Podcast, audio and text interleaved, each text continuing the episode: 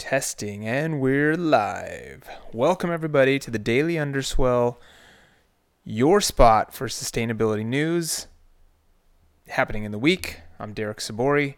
I'm your host, here with another edition of this small, short, quick sustainability update to get you caught up on what is happening with regards to sustainability, products, brands, stories, easy to digest news, and things that will relate to you as an average consumer in the economy, a person who is just going about your business, interested in sustainability, understanding that you need to do something, want to do something, you want to be a part of this sort of new economy, and you're feeling like you're not sure where to start. So let me see if I can help you.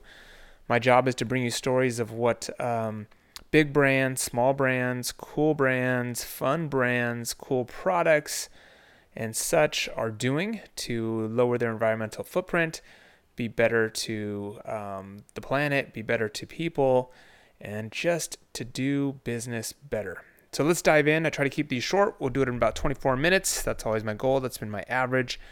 And I'm going to break this into topics today where we're going to look at some general news. We're going to dive into some things that are happening in the automotive space, look at some news in the buildings and edifice space.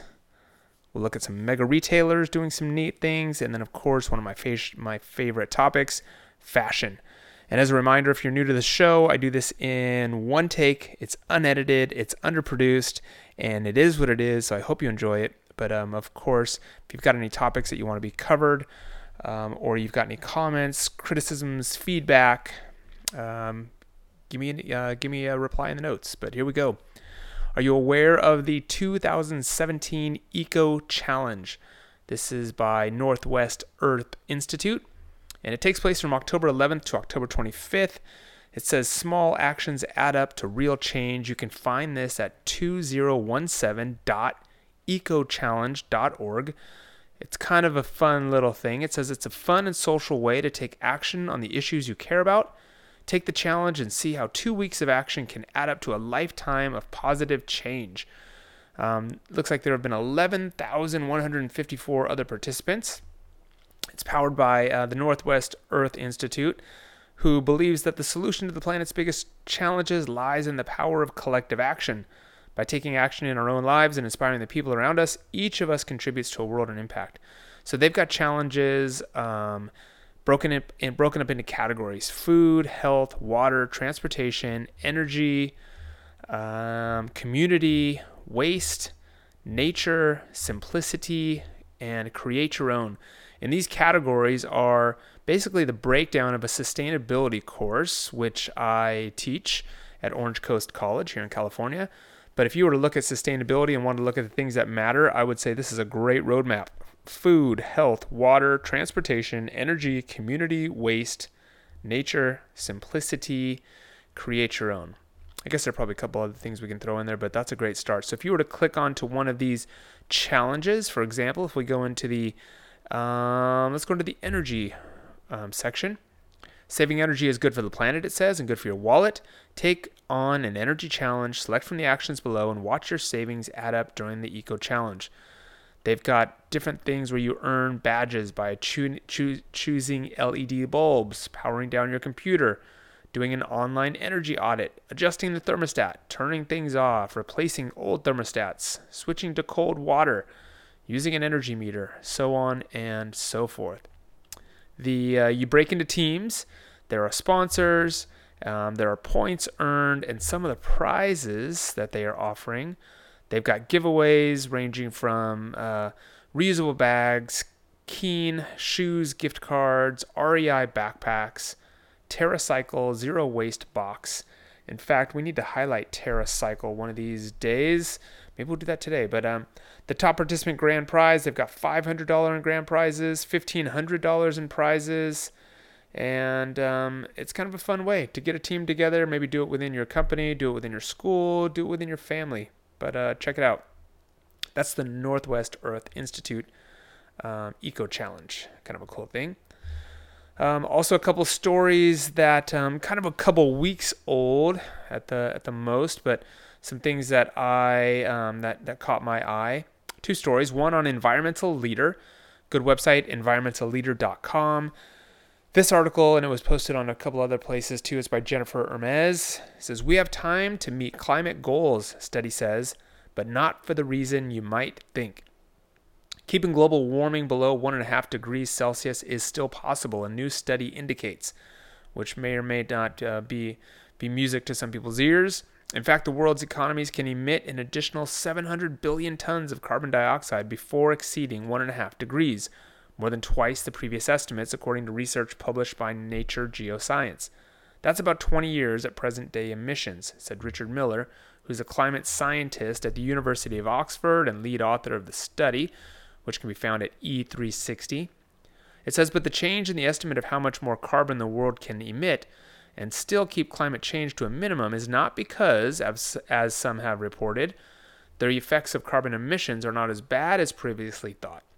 Rather," the author says, "the study took a better account of past emissions and where we are today in terms of human-induced warming. The single most important factor in the extent of future global warming and our cumulative emissions of CO2, the authors wrote in a blog post. Maybe I read that wrong. "The single most important factor in the extent of future global warming is our cumulative emissions of CO2. That's what they said. And it says, "While a study published last July gave the world only a 1% chance that it can limit climate change to 1.5 degrees Celsius, which is sort of that magic number that is said to be the threshold of which we can't come back from.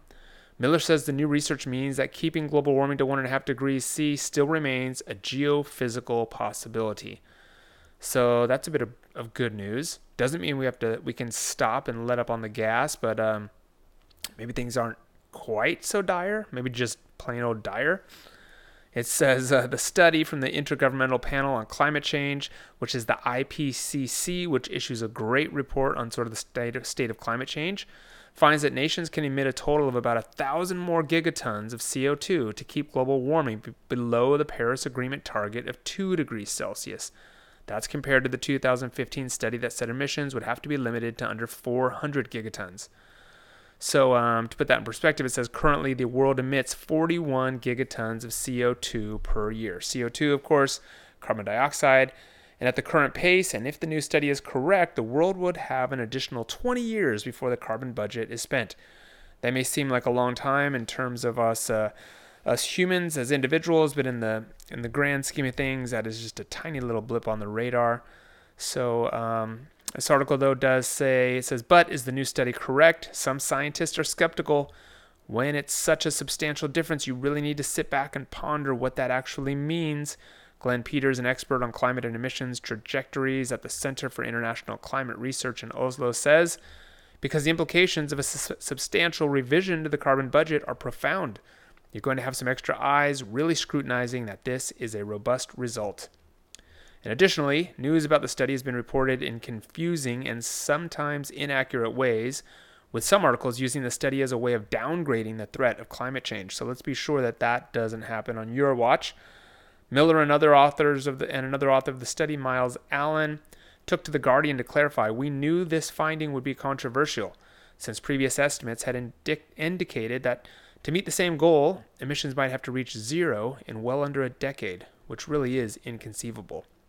The reason for the new estimate is not that the authors had a different view on how climate is affected by metric ton of CO2 emitted. In fact, they used exactly the current consensus range. Rather, the study took better account of past emissions and where human-induced warming has got to already," they wrote. So it looks like we've got another 20 years to be on the planet. So that's some good news. But then on some bad news, how about this one? Tropical forests no longer a carbon sink. And this was a bit of a letdown, because as we all hear and know how beneficial the rainforests are and tropical forests are, how much they give. They sequester carbon, and they are just life-giving. But this new report that I found on innovation-forum.co.uk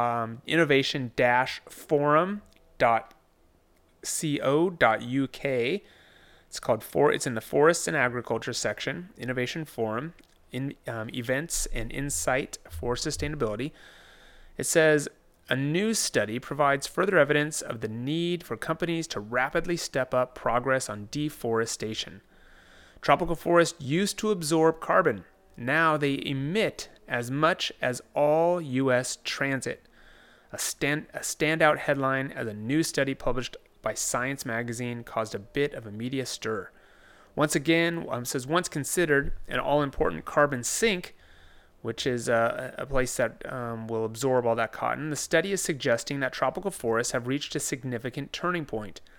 Using satellite data to quantify net annual changes in the above-ground carbon density of tropical vegetation, scientists suggest that deforestation, drought, and other forest disturbance and degradation have made tropical forests a net producer of carbon rather than acting as a sink.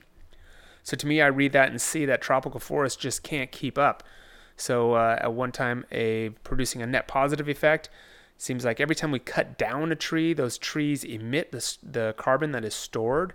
And sometimes we're cutting down so much that the net carbon that is released into the air is more than the remaining trees can absorb and sequester. Let's see. So they have become a net producer of carbon. In fact, the study says that every year, instead of absorbing carbon, the degraded tropics are actually producing more carbon, around 425 teragrams of carbon, than all the greenhouse gases produced by vehicles in the U.S. A silver lining? Is there an opportunity? Scientist Alessandro Baccini, one of the study's authors, has tried to put a positive spin on the development. Nice job, Mr. Baccini, because this is sad news. But it says what this study is telling us is that the forest is actually a great opportunity. Forests in the tropics are actually a source of carbon, meaning they are emitting more than removing, but you can change that, he says.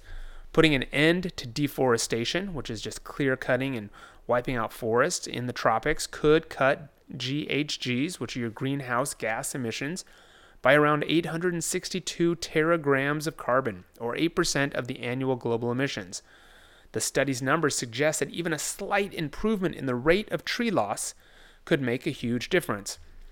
So I like that perspective. That's rather optimistic, and that is just saying that, hey, these just every opportunity we can take to stop cutting down so much could really have a big impact because we're seeing that that this is such a huge problem, and it's so impactful that a big reversal can have a big impact.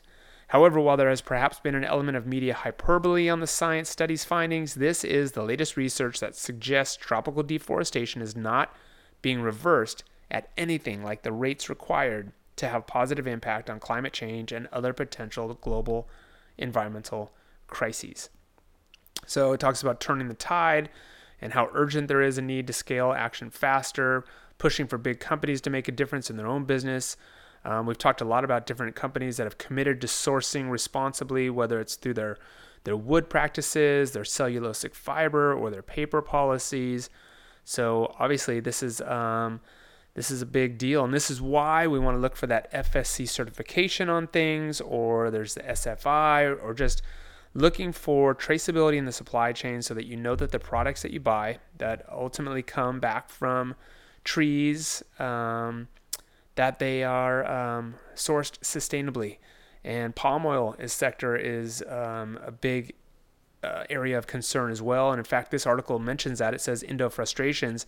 In Indonesia, for example, despite a lot of effort and attention, while there have been some positive moves in the palm oil sector, for example, through the RSPO and other action, broader progress on deforestation, peatland restoration, and forest rehabilitation rates has been slow.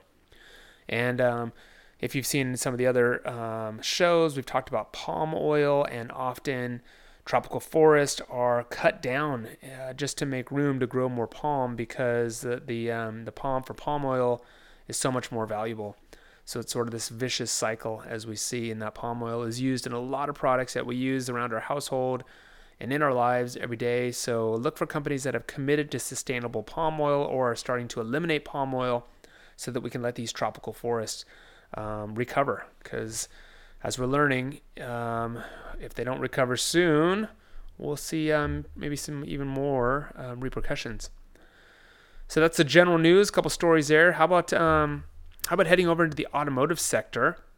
A couple things I like. One, I like the idea that I've seen this, the VW bus that's coming back that is electric. And actually, I forgot to pull this one up, so I'm Googling that right now. It's official. The VW bus is back, and it's electric. I've got an electric, part electric car right now. I've got the Ford plug-in energy C-Max, and it's really cool. It's so fun to drive electric, and I love not having to fill up my tank very often. So keep an eye out for that VW bus. This story, though, is on greenbiz.com.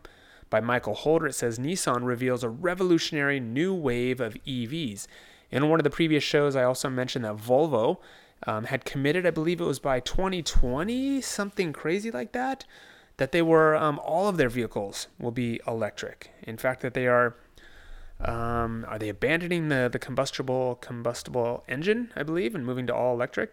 But anyway, that's a different story. This one says that... As more of its best-selling Leaf electric cars roll onto roads each year, Nissan's vision for the next wave of electric vehicles, or EVs, development is not exactly lacking in ambition. Not only is the company readying for an updated version of the Leaf for sale next year that will drastically increase its range, how far it will drive, but it also is plotting a decade-long expansion of its green mobility business to include electricity grid stability services and home battery storage.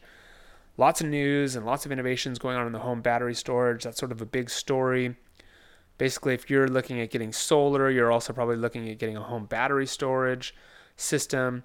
But this article goes on to say that the stated end goal is nothing less than transforming modern life for millions of people around the world. Given Leaf's early success and the disruptive potential offered by falling storage costs and smart grid technologies, the company's predictions do not feel as hyperbolic as they would have done just a few years ago. So they have set out to create an EV ecosystem across Europe. They issued a flurry of announcements, including the launch of a new version of its eNV200 electric van and the unveiling of plans for an enhanced range of home charging units.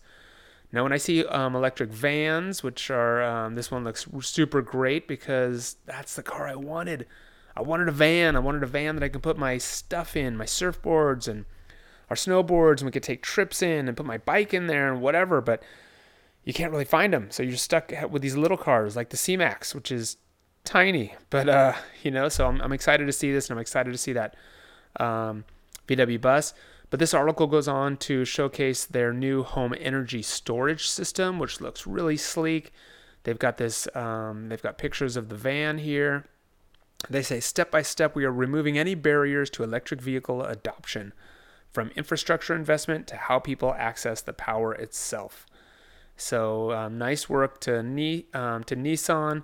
I'm excited to see what they come up with and what these new cars look like. But that new little van, kind of like a little transit van, looks kind of cool, as does the new Leaf. It looks very stylish, a lot more acceptable, or sort of a European than maybe the first Leaf did. So that's what's going on in automobiles.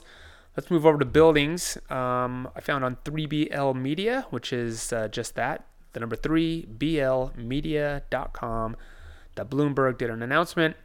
Bloomberg, in their campaign, Sustainable Business, their new European headquarters rated the world's most sustainable office building. So that's a big award. But their new European headquarters is the world's most sustainable office building. As designed, the building achieved an outstanding rating against the BREEAM Sustainability Assessment Method with a 98.5% score. This is the highest design stage score ever achieved by any major office development. Michael R. Bloomberg, founder of the Bloomberg LP, said, "We believe that environmentally friendly practices are as good for business as they are for our planet. From day one, they set out to push the boundaries of sustainable office design and to create a place that excites and inspires our employees. Their missions were to set a new standard for what an office environment can be." And then it says that this is a quote, "Compared to a typical office building, the new Bloomberg's building Their environmental strategies deliver a 73% saving in water consumption and a 35% saving in energy consumption and associated CO2 emissions. Innovative power, lighting, water, and ventilation systems account for the majority of energy savings. And it's designed to utilize waste products, respond to the building's external environment, and adapt to its occupancy patterns. Many of these solutions are a first of a kind, it says. You can learn more on their website, bloomberg.com. Just search company or announcements or Bloomberg Most Sustainable Office Building. But they've got a nice little section here with some photos and some comparisons, some innovation highlights, integrated ceiling panels, 500,000 LED lights using 40% less energy, net zero mains water for flushing, natural ventilation, smart airflow, combined heat and power, some great schematics and drawing, a global commitment, it says. Really nice to break it down. One thing that let's touch on real quick. So that BREEAM, the world's foremost environmental assessment method and rating system for buildings, looks like that's kind of like a LEED certification. But BREEAM, it's the world's leading sustainability assessment method for master planning projects, infrastructure buildings. It addresses a number of life cycle stages such as new construction, refurbishment, and in-use. And globally, there are more than 562,000 BREEAM certified developments and almost 2.266 million buildings registered for assessment since it was first launched in 1990. So if that Bloomberg building is ranking the highest, then looks like they've sat amongst many a company. And congratulations to Bloomberg, because there are over 500,000 certificates, over 2 million registered buildings in 76 countries, and the building in mention ranks the highest. So go check it out, especially if you want to get inspiration for your own corporation, your business building, or your business headquarters, or your house. Let's talk about big buildings. How about mega retailers? I always like when mega retailers are doing something fun and inspirational for the rest of us. But SC Johnson, I found this on triplepundit.com, the website that focuses on people, planet, profit. This article was by Leon K., and this is in the consumer packaged goods section, but their buy of Method and Ecover is the latest in becoming sustainable by acquisition. So here's when big companies decide to buy more smaller, more sustainable companies to make their whole portfolio more sustainable. But it says, earlier this month, SC Johnson announced its acquisition of Ecover and Method, two brands that proved sustainable cleaning products could be hip, competitively priced, and effective. The news was generally greeted with a yawn, if not overlooked, though that certainly was no fault of Wisconsin-based SC Johnson. Geopolitics and a barrage of headlines have sucked all the oxygen out of the newswires in recent weeks. But it says, nevertheless, the cleaning products and consumer packaged goods sectors have been in the midst of a long-standing trend, as summed up by their CEO, Fisk Johnson. He said, Method and Ecover have a strong tradition of innovation and delivering on consumers' needs. They are a great complement to SC Johnson's trusted lineup of iconic brands. So in other words, consumers are increasingly concerned about the sustainability of their products and the conduct of the companies from which they buy their favorite brands. I like that. The conduct of the companies. So not only how they build things or where they build them or what products they use to build them, but how they behave as a corporate citizen. It says the outcome is a huge challenge for some of the world's largest consumer product goods companies who find themselves boxed by changing consumer preferences. Younger consumers want more products with a conscience. Other customers, however, are loyal to their favorite brands and would rather not see them change. That tension is in part what drove Unilever to acquire Seventh Generation last year, and the Anglo-Dutch conglomerate was briefly rumored to be in talks to buy the Honest Company, Honest Tea. So as a result, some analytics said Procter & Gamble was under pressure to complete a similar deal. To date, such an acquisition has not occurred. P&G has instead decided to follow a strategy of making eco-friendly versions of iconic brands such as Tide detergent, But meanwhile, the company has endured several years of sluggish sales. Many of the company's observers are not thrilled with P&G's long-term prospects. The problem P&G faces is that if given the choice between a conventional and eco product, brand loyalists will stick with what they know. Millennials and more conscious consumers, meanwhile, will gravitate towards the brightly colored spray bottles of Method instead of the dowdy alternatives like the likes of P&G, Clorox, and Unilever have long pitched. One argument in support of a conventional company buying a smaller sustainable firm is the synergy that can result. So the article goes on, talks about that, talks about what Clorox had done, but could Method's founders, Adam Lowry and Eric Ryan, offer SC Johnson the jolt of innovation for which the company inferred it was looking? And will the family of companies that comprises SC Johnson be receptive to the weird culture that Lowry and Ryan instilled at Method's headquarters? Well, if the two cultures can mesh, SC Johnson has a huge opportunity to win new customers over and not just those buying ylang-ylang scented shower spray. So that's good news for brands that are building their products more sustainably, committed to sustainability, and or doing business better. They've got the eye of these bigger companies with deep pockets. And speaking of that, how about Target? Also here on Triple Pundit, the retail giant Target has committed to 100% sustainable cotton by 2022. This article also by Leon K. I like this. It says, add Target to the list of retail and apparel companies that say they will commit to a supply chain that will only source sustainable cotton. And this is the goal here of the show, is to kind of highlight these stories that some of these big companies are doing, maybe under the hood, that you didn't necessarily know about and you may not actually hear about. But I like to give them credit, and because this is hard work to do. And a lot of times there's a premium that they're paying, and they may or may not have to pass that on to us, the consumer. But in this case, it says the Minnesota-based retailer announced yesterday that by 2020, it will only secure cotton from sustainable sources from its national brands in apparel, home products, and other goods. The company also posted an updated cotton sourcing policy on its website. So go check out their website. I'm sure it's target.com. And they say 5 years may sound like an eternity to environmental and human rights activists who have long rallied against cotton's impacts on people and the planet. But for a company with a complex supplier base such as Target, to accomplish this goal by 2020 is actually an ambitious time frame. And that I completely agree with. Having worked in the apparel space myself for many years, I was actually surprised by that 2020 goal. That is coming right up. And, hats off to Target, because 2022 is just around the corner and they'll probably have a lot of work to do. But they are working with the Better Cotton Initiative, which is called BCI, and Organic and Cotton Leads, LEADS, as their preferred cotton programs. So I'm sure they will be doing a mix of organic cotton, sustainable cotton, and some of cotton grown in certain regions of the world in certain ways. But either way, that's a good step forward, because they wanted to partner with cotton producers, the fiber's water footprint, the use of chemicals with cotton supply chains, soil health, and ethical working conditions. Those are their outlined four major challenges that they want to address. So good job, Target.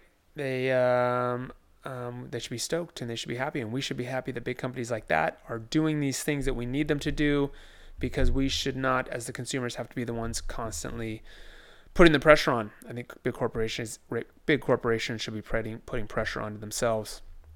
So listen, gang, we're at the 28-minute mark. I'm going to wrap up for this episode. We'll dive back into these other fashion articles that are here on the next episode. I want to get you out of here, get you back to your day, get you onto your next podcast. But thanks for tuning in. Thanks for listening. Thanks for caring about better business and sustainability. Check back soon.